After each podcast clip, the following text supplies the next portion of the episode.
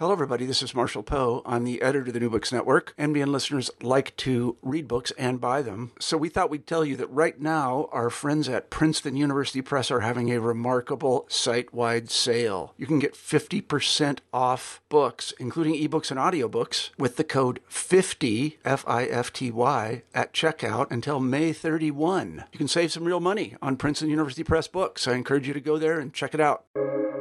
Welcome to the New Books Network. Welcome to New Books in Media, a podcast series of the New Books Network. I'm your host, Pete Kunze. My guest today is Matthew Crain, Associate Professor of Media and Communication at Miami University and the author of Profit Over Privacy How Surveillance Advertising Conquered the Internet. The book was published by the University of Minnesota Press in 2021. Hi, Matthew. How are you today? I'm good, Pete. Uh, very excited to chat. Well, thanks for coming on. I'm really excited to talk about this book. Um, before we get started, can you give us a sense of your background and your training? Sure. So, I have been interested in media for a long time. I uh, studied media in uh, undergrad in the early 2000s.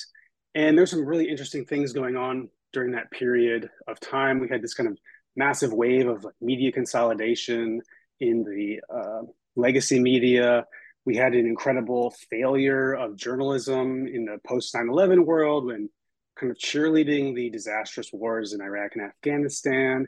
We also had the rapid advancement of this new thing called the internet. So I was really disillusioned with how corporate media was, uh, you know, playing out, and very excited, uh, you know, kind of par for the course uh, of during this period of the internet as a potentially more democratic form of media uh, and communication.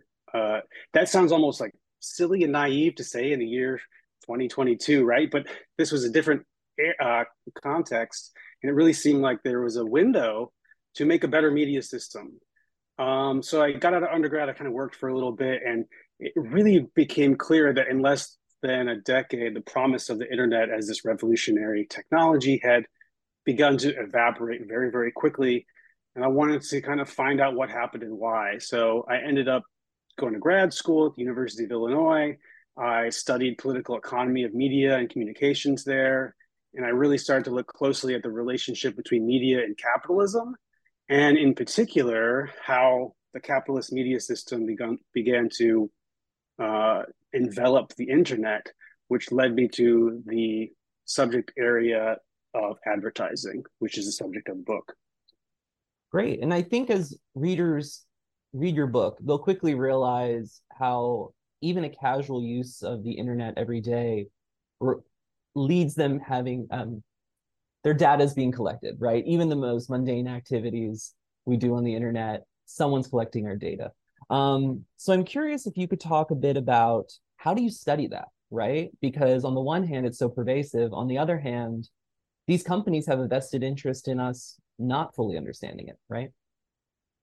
That is very true. Um, the conversation has kind of shifted in the last 25 years or so, which is kind of the period of time I'm looking at in the book, where initially this kind of tracking was obfuscated, it was downplayed, and it really took the work of you know enterprising journalists and other types of researchers and investigators kind of peel back the curtain on some of this technology to describe uh, the tracking that was kind of going on. Um, and you know early on in the development of this business model of you know what i'm calling surveillance advertising it was very uh, surprising to a lot of users that this data collection was going on and it made a lot of people uh, uncomfortable even back then. So I am not a uh, tech person.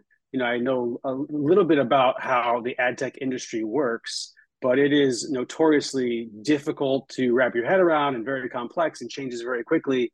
So for the technical details, I do rely a lot on you know the trade press and uh, you know researchers working on the more technical side to then translate the uh, nuts and bolts of the technology uh, to you know lay people like myself. I, am less focused on the technology and more focused on uh, advertising as a structure for how media and communication systems work.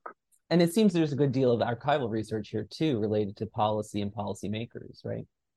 Yes, I spent uh, quite a few hours and multiple trips in Little Rock, Arkansas, at the Clinton Presidential Library. Uh, shout out to the archivists there. They make working there, uh, you know, easier than I thought it would be. But yeah, I poured through a lot of documents um, related to internet policy in this key era because it was really Clinton's first and second terms when the groundwork public policies for what kind of media system and what kind of communications infrastructure this internet was going to be uh, were set into place. And can you tell us about how the book evolved? Um, you know, did you hit any snags? Did it come naturally? What's the biography of your book? I'm wondering if, if everyone, anyone has ever said, it was easy to write this book. uh, if anyone you've ever interviewed has ever said that, no, it, it was it was very difficult. It took me over ten years to write, um, just because you know life happens, life gets in the way. It was adapted from my dissertation project, but it was also kind of uh, I changed it a lot, you know, in, in adapting and uh, yeah, it, it was um, in some ways it was good because I was one of the first you know graduate students in media communications to kind of like talk about this question of like what happened to the internet? How did it go from this uh, you know government funded information resource to uh, suddenly this system for pervasive consumer surveillance? So uh, in, in, some ways that's good because you can make a lot of claims and you can kind of you know test out some arguments uh, uh but you also don't have much uh, earlier work to be in conversation with or to to to work from. So yeah, it was it was a challenge, and uh, I had a lot of great mentorship, and the people at Minnesota and the reviewers really helped me, you know, polish the thing into something better than it was in the dissertation. That's for sure. And you anticipated my next question, which is in reading your book, it comes through very early and very clearly that the internet didn't have to be this way. So, what are the major things in your mind that went wrong in your research? Like, let me, let me re- reframe that. As you were doing your research, what did you realize were some of the major things that went wrong with the development of the internet, particularly from a policy and regulation perspective, right? Right. So there's a couple of ways to kind of approach this question. Um, one, you can look at uh, a, telling a historical narrative. And my approach really looks at you know key public policy decisions made in the 1990s uh, and then you can also zoom back and say you know the internet we have this impulse to treat it as a new system uh, and a lot of that revolutionary rhetoric, rhetoric that i was talking about earlier kind of gets swept up in the newness of it all but there's a lot to be said about how it is a very predictable outgrowth of our corporate media system in the United States that's been, you know, heavily funded and influenced by marketers and, and the advertising system. So there's a lot of continuity and there's a lot of structural inertia from a political economic media system that is in large part designed to deliver audiences to advertisers. But at the same time, there are real choices to be made. And those what a new system is, you know, moving from public development into the into the more uh, private sector, uh, and those choices are generally made in the realm of public policy.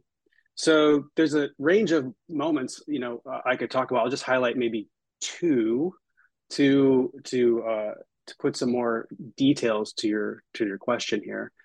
The first really important moment is when and this actually began in the late 1980s, which is just the tr- privatization of the internet infrastructure. Like, who's going to own the pipes? And we're going to make decisions. And this is the George H.W. Bush administration, and then kind of like followed up by early Clinton administration decisions saying, we you know, developed this in the Defense uh, Department. It was briefly run by the National Science Foundation. There were proposals on the ground to maybe have it be run by the Department of Education, but instead, we're going to hand it over to private telecommunications companies and let them own it. Uh, and the rationale for that is largely that we want this to become an engine of uh, economic development for the United States. So Clinton is elected in a recession, And in fact, all of the, you know, since the late 1970s into the 80s into the 90s, the United States economy is essentially like losing out in a multipolar world to places like Japan and Germany and other places. And Clinton uh, sees technological development and the internet in particular, in addition with uh, the unleashing of finance and banking and other areas in the economy as a way to create a new kind of global position of dominance for the United States economy. So we're going to privatize the backbone and then commercialize the in, the application layer on top of that. So that that that this conversation, uh, which is laid out, you know, very clearly in a lot of White House documents, et cetera, was essentially boils down to the phrase "Let the private sector lead this development." So it's not going to be a public service, but we're going to get public benefits because it is privatized. So you know, the dot com bubble ensues, a lot of people experimenting with advertising, and advertising begins to like wash over the internet. And by the late 1990s, you know, before Google, before Facebook, before the companies who we now associate with surveillance advertising, there were a whole bunch of companies doing proto surveillance advertising. And this late 90s moment, which is the end of Clinton's second term, is the second kind of key moment because there's actually a backlash. And journalists, activists, uh, academics are raising the alarm bells and saying, look what's happening on the internet. Like nobody really signed up for this. And Congress looked at this very, very closely. They held, you know, almost a dozen hearings. There were a bunch of different policy programs uh, floated. They passed a very weak bill to protect children's privacy briefly, mm. uh, but then they essentially uh, decided they were going to let the private sector lead once again, and they were going to not produce a uh, a national privacy uh, regime, and instead self-regulation was going to carry the day, and that is the environment that we still find ourselves in the United States. Yeah, I think one of the that's something that's so valuable about this book is I think um, when my students and I discuss social media, they think of you know Zuckerberg and Elon Musk as the villains that tainted it, right? But in many ways, it's kind of baked in from the beginning in terms of regulatory failures and failures of government officials to kind of step up and um, put safeguards in place. Um, there are two questions I have that go off in different directions, but I'll start with the first one based on what you were saying kind of at the end of your answer there. Are there any heroes in this story? Were there any folks who were trying to warn us where we were heading? Any Jeremiahs who were like, this is not great, please don't? Um, because I think that one of the things it does is point to advertisers and um, government officials kind of being in cahoots. Um, who were the folks that were like, no, this can't work, or it shouldn't work this way? Yeah, I like that question. You know, one of the great things about like a super detailed historical analysis is that you can find these kind of characters that are kind of, you know, under the main current of how people understand uh, internet development, et cetera. And one of the more interesting things I found, like doing that archival research in the uh, in the White House documentation around these issues, was that you know early, early on, like 1993, 1994, there were folks at the uh, in various kind of regulatory um, oversight roles in the White House, uh, in the Department of Commerce, et cetera, who understood telecommunications and understood that the history of telecommunications and media in this country has really have been about, about you know concentration of power, right? AT and T, and you know Walt Disney and Time Warner and these kind of companies that would you know, do all they could to really remove as much competition as possible. And they were looking at what could possibly happen if we just let the internet completely regulate itself by the companies uh, that you know create businesses there, uh, and essentially let consumers fend for themselves uh, in terms of privacy. And there were folks within the administration saying, you know, we have to have a baseline privacy protection. Otherwise, uh, we're not going to have uh, a, because we're not going to have a market that is competitive ultimately. They knew right away that these markets tend to uh, produce, you know, a set of winners or uh, pseudo monopolists, and they knew that they uh, are going to do everything that they can to monetize data, and that if that becomes the business model, uh, we're going to have all sorts of problems down the road. So it, it wasn't like we woke up in 2016 or 2018 and, you know, with this book, Cambridge Analytica scandal or whatever else uh, might have been like making headlines in that period, and all of a sudden everyone cared about privacy, right? It's like regulators knew that these problems were likely to happen, so it was just a question of what priorities are we going to put into public policy, whose voices are we going to listen to, and whose voices are we going to uh, ignore or downplay. So you know these initial set of you know nameless regulators uh, I guess they do have names. I just don't know them. you know, we're, we're we're making these calls early on, and then you know, at that later moment, you know, there were really small group of like dogged media activists. I'm thinking of the Center for Media Edu- Education, um, the Electronic Privacy Information Center, or EPIC. There's just kind of like proto digital uh, advocacy groups focused on civil liberties that decided to dig into these privacy issues very early on and uh, created a I wouldn't say it was a mass political movement, but they created a kind of beltway advocacy movement to put this on the agenda of legislators, and they did so successfully. The legislation didn't turn out so great, but they were definitely there uh, calling the alarm very early on. And that actually feeds nicely into my my second question, which is um, as you're laying out the exigency of your your study, uh, you mentioned the Cambridge Analytica scandal, and you make a striking statement. You say uh, Facebook had not been hijacked; its platform had been used as intended. Can you explain that a little bit more for us? Right. So this is in the context of this thing called the techlash, which was this kind of moment of public rebuke of the tech giants, and you know, people were suddenly kind of uh, seemingly suddenly uh, turning their backs on Silicon Valley, which had for you know a decade just been um, lauded as you know democratic champions, job creators, innovators. They gave us free and useful tools, and they could do no wrong. And so, at, at the public the public opinion on these companies started to shift through these kind of series of scandals, right? And uh, I'm trying to make the point that you know whether it's disinformation or political polarization or whatever kind of scandal du jour, you know, hacking, et cetera, uh, data breaches, um, discriminatory advertising practices, it all plugs into the same, you know, digital influence machine. And the purpose of digital advertising is not that different than the purpose of mass media advertising, which is to try to speak to a target audience and try to influence their perceptions and behaviors if you can.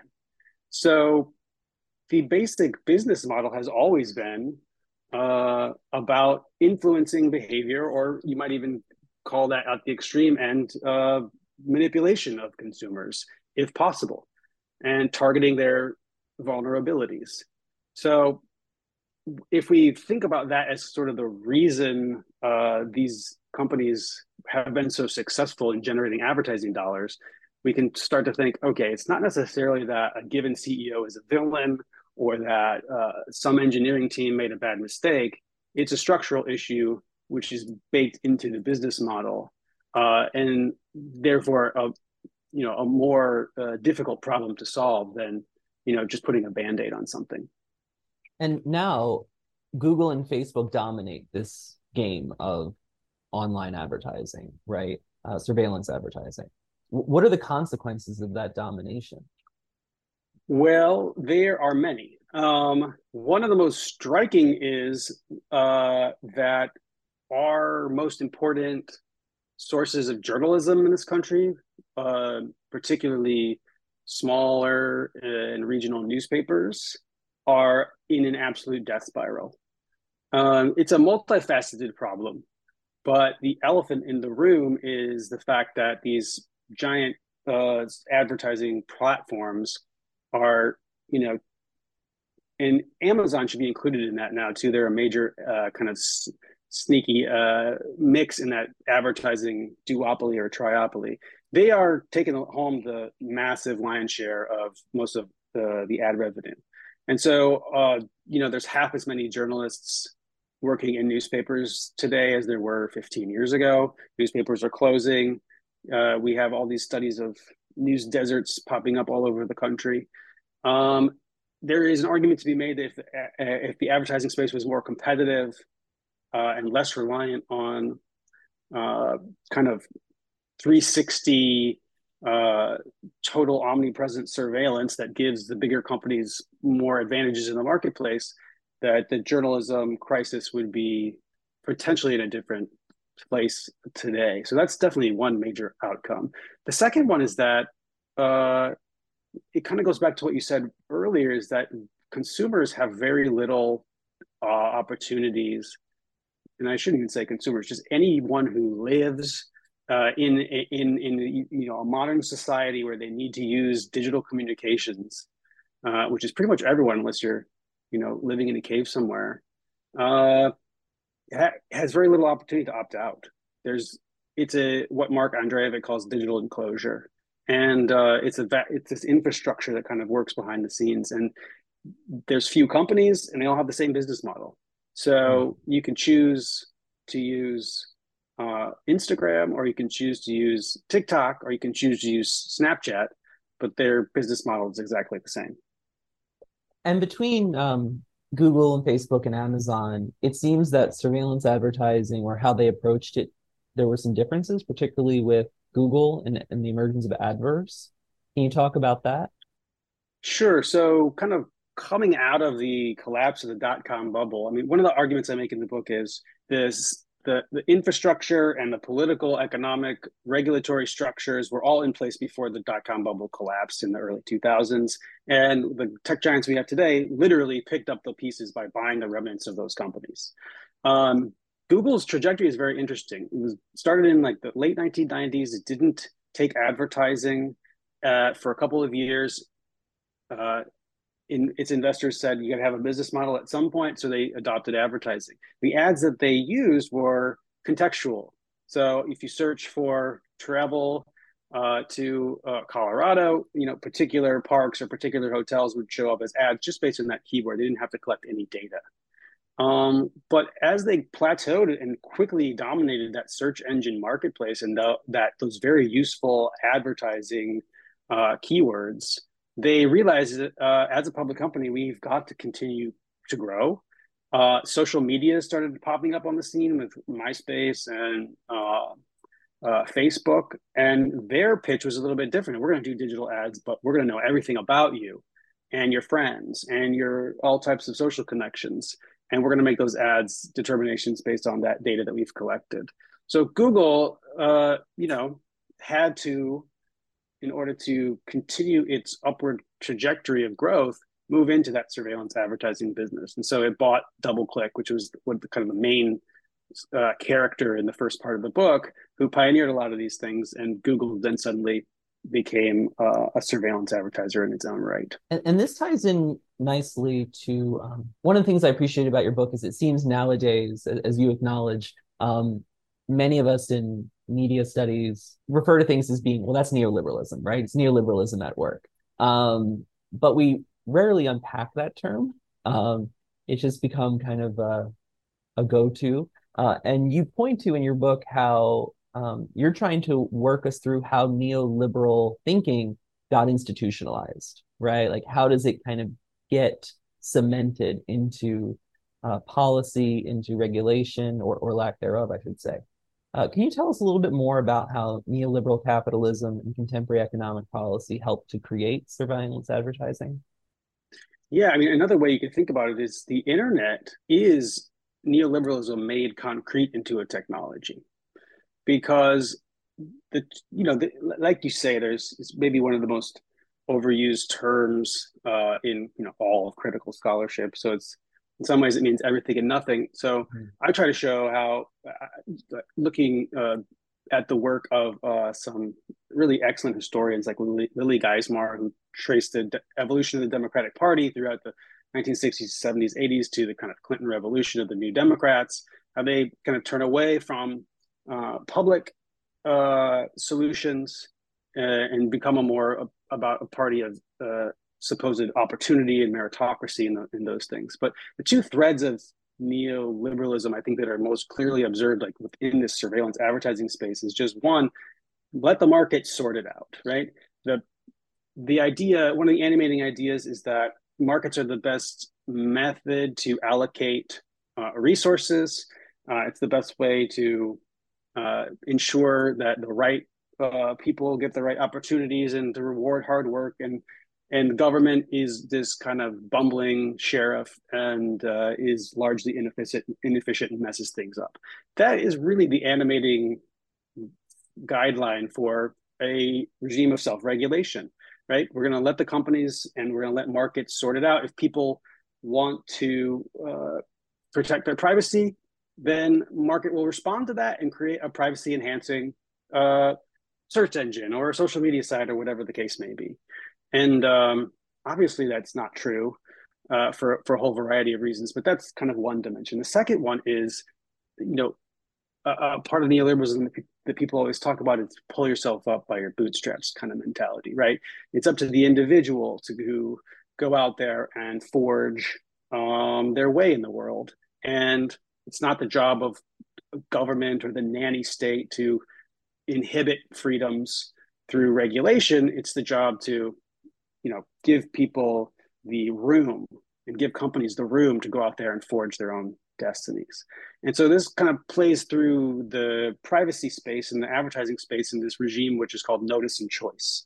And the idea is companies are supposed to tell us their pri- privacy practices and then we're supposed to choose whether or not we want to engage with them or not. So it's an it, it, the decision on protecting your privacy is an individual choice that consumers make in the marketplace.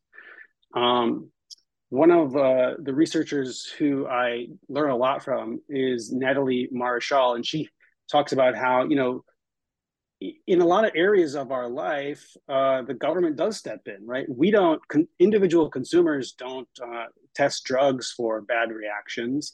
They don't check to see if a car seat is going to be safe in a accident. We have regulatory agencies that do that. And so that neoliberal sort of bootstraps mentality, free markets, is the essence of uh, a lax privacy regime that lets these companies essentially run unchecked, uh, at least in the United States. And while we're talking about capitalism, uh, at the outset, in particular, you're kind of putting yourself in conversation with um, Shoshana Zuboff and this notion of surveillance capitalism. How do you see your work kind of extending and maybe even revising some of the arguments she's laying out in that book? Yeah, that's you know that's a really interesting book. It's a very powerful argument that she makes in a lot of ways, um, and the whole idea of uh, you know buying and selling behavioral futures is a really interesting way to understand uh, the you know the influence uh, selling uh, that these companies are really claiming to be all about. Um, where I depart from her is the idea of a surveillance capitalism as a break from the past or as any kind of uh, new development. It, it, it's you know the the array of uh, consumer surveillance is certainly mind bending, certainly made uh, more omnipresent and seemingly you know le- more inescapable than in previous sort of media eras. I don't dispute that, but if you take a longer view of what advertising's role has been in media and in uh, you know a capitalist political economy, then surveillance advertising is just an acceleration of what advertising's role has been in media and in capitalism since you know the turn of the 20th century. So it's I want to push back on this narrative that you know this is uh, somehow uh, regular capitalism is was was working just fine, and now we're in surveillance capitalism, and this is bad all of a sudden, right? Uh, it's not exactly, you know, and, and that's definitely a character, uh, you know, a caricature of Zuboff's argument, but there is this impulse to say, you know, what's ne- what's what's what's happening now is totally different than what's happened before, and there's a lot of continuities there. Um, yeah, I mean, it seems one of the things that's important for your study too is the strategies of surveillance, right? I mean, as you were speaking, I was thinking about the role of advertisement in radio and in television, of course, right? Um, but one of the things you talk about in terms of the mechanisms for surveillance advertising is the cookie, um, which is one of those terms where we kind of understand it, but maybe don't completely. Um, so uh, I'm going to ask you to be my teacher for a moment. Can you explain to me like what are cookies and the role they play in surveillance advertising? Right. Uh, cookies are just a way for a web server or a website or an app to remember who you are. When Tim Berners Lee created the World Wide Web in the late uh, 1980s and into the 1990s, it was an anonymous platform. Every website you visited, it, uh, even if you visited it three times in a row on the same day, understood you as a new person every single time. That was uh, a problem that needed to be solved to do business, to create a, a retail environment, to do all kinds of transactions online. And the story I tell in the book about cookies is how it was developed really as kind of a general purpose technology, but the engineers who created it did were not really interested in uh, personalized advertising, and they thought that was actually an invasion of privacy. And there was actually kind of a battle within these kind of like uh, esoteric standards making communities early on about whether we should let uh, advertising companies use the cookie in order to track people across different types of websites over time. Uh, they lost that battle, and you know the rest, as they say, is history. It's also interesting that uh, the cookie is kind of on its way out as a as the signature kind of piece of tracking technology, um, but it's being replaced by you know all sorts of other mechanisms. So that, again, you know, I, I think it's good to try to understand particular technologies, but uh, they are dynamic, they can change. And so, you know, what do we understand advertising uh, in terms of a uh, political economic structure for media and communication systems? That's that tells you, you know, just knowing that the internet is largely supported by advertising tells you a lot about how that system was designed and who it's meant to serve. Um, and that's, you know, I think more important than uh, any one given piece of ad tech. Yeah, it's interesting that you mentioned the ethics. I don't know if you saw this week on Twitter, but um, it seems a former engineer, I believe, for Twitter, um, had mentioned how at one point he was asked to develop a technology, I believe, for a, a, um, an affiliate of Twitter that would actually track when people were leaving their houses, and and he was like, "Where do we end this? Right? Where do we stop?" Um, and that actually propelled him to to move away from it. But um, you know, it's interesting to think about these various stakeholders, right, including the engineers themselves, who are like, you know, this is not what we signed up for, it's not what we believe in, um, and how the capitalist impulse comes in and the profit um, pushes one to make uh, business decisions that are at odds with um, the desire for technologies that can actually help people, right? Mm-hmm. In reading your conclusion, you follow um, scholars like Victor Pickard and Philip Napoli in thinking through internet policy and the need to perhaps rethink it, um, and perhaps even the internet itself, right? Um, so, what do you see the new internet, or even this alternative to the internet as it now operates, looking like? Well, uh, that's a tough one. I, I, I, I think the ship is already sailed in terms of what this is going to be. Um, I, that doesn't mean I don't think we can intervene. Mm-hmm. I mean, Europe, uh, the European Union's making some interesting uh, strides in privacy legislation. States like California, uh, Illinois has a very strong uh, law on biometric data collection. So there are interventions that can be made. Um, uh, the, the details of that uh, and the likelihood of you know what what could possibly be done with our extremely dysfunctional political system does not give me much hope. Um, in the short term. So, uh, what you know, I think where critical scholars uh, interested in this kind of like what's next question should be really paying really close attention to what's happening uh, at Meta with Mark Zuckerberg. Um, you know, there's a lot to say here, but kind of the short version is that they they kind of hit a major roadblock in many ways with their ad business, uh, not the least of which involves uh, some antagonistic moves by Apple to kind of undercut Facebook's business model uh, by offering some privacy protections uh, in some ways across their iOS uh, devices and iPhones, et cetera. And so one lens to look through, like, why is Zuckerberg sinking $10 billion into building this kind of, you know, virtual reality space or the metaverse um, which you know kind of looks like Wii bowling right now, but you know we we're not sure exactly how it's going to turn out. Is that he wants to create the next internet, and he wants to be in control of it at the device level, so that he can do the data collection that has made that company's fortune uh, unhindered by uh, other competitors like Apple or uh, uh, you know other kind of changing market conditions. So that just reiterates the fact that you know capitalism is probably not going to innovate its way out of uh, surveillance advertising, and it is the role of public policy to design communications and media systems that work for everyone and don't produce the kind of negative social externalities that are so glaringly obvious to anyone who's paying attention to the internet's business model today. Yeah, I, I feel like you kind of answered part of this question, but I'm curious if you see other areas for surveillance advertising research. Like what, what do you what's left to be done? I mean, I don't want to say what's left to be done. What are some areas that you would like to see people take up or some conversations that you yourself might be pursuing um, in better understanding this phenomenon? Yes, I, I think one of the most interesting areas is now that uh, television is kind of taking up the surveillance advertising model uh, as it moves to streaming.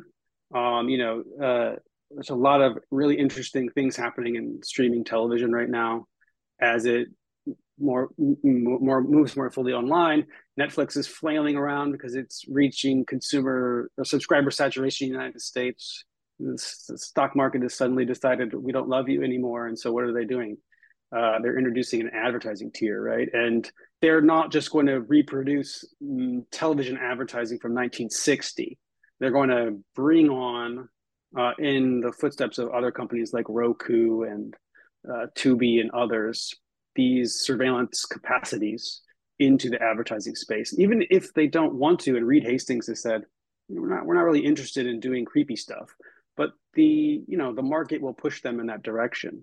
That's one of the uh, outcomes of having this become the default business model for media and technology uh, systems is that there is a structural drive to collect as much data as possible on your consumers and sell the capacity to reach them and to target them and influence them because if you're not doing it uh, somebody else is going to do it uh, and that's what marketers want. So i think there's a lot of room to understand what's going on in television and, and how this model gets replicated in across other media formats and then another thing is just i really think uh, and i'm trying to pick up the ball on this a little bit is to try to understand in a more concrete way how this has affected journalism and how this has affected local newspapers. Uh, the crisis of news is something that's uh, you know deeply troubling, and I think um, media scholars could you know look more closely at this issue as it relates to uh, uh the internet and the business model of advertising more broadly for uh, something to support something so important as journalism. And is that the main thing you're working on now, or is that a side project for what you're doing at the moment? Yeah, no, I'm just I'm kind of like I'm in the, the very early exploratory phases of projects along both of those lines. So um, that's one of the joys of like releasing your book is that you get a little bit of breathing room to say, okay, what am I going to do now? so it's a nice uh, problem to have. And then you get an interviewer like me that's like, "What are you doing? What, what what's coming next? Explain yourself." Yeah. I'm like a, you're not going to hold me to it, right? no, but uh, you know, I like to serve as the the TMP committee, I guess, when I speak to new uh, recent authors. But thank you very much for your time today, Matthew. The book is Profit Over Privacy: How Surveillance Advertising Conquered the Internet, available now at the University of Minnesota Press and other online booksellers. This is Pete Kunze, and this has been New Books and Media on the New Books Network. Thank you for listening, and we hope you'll join us again next time.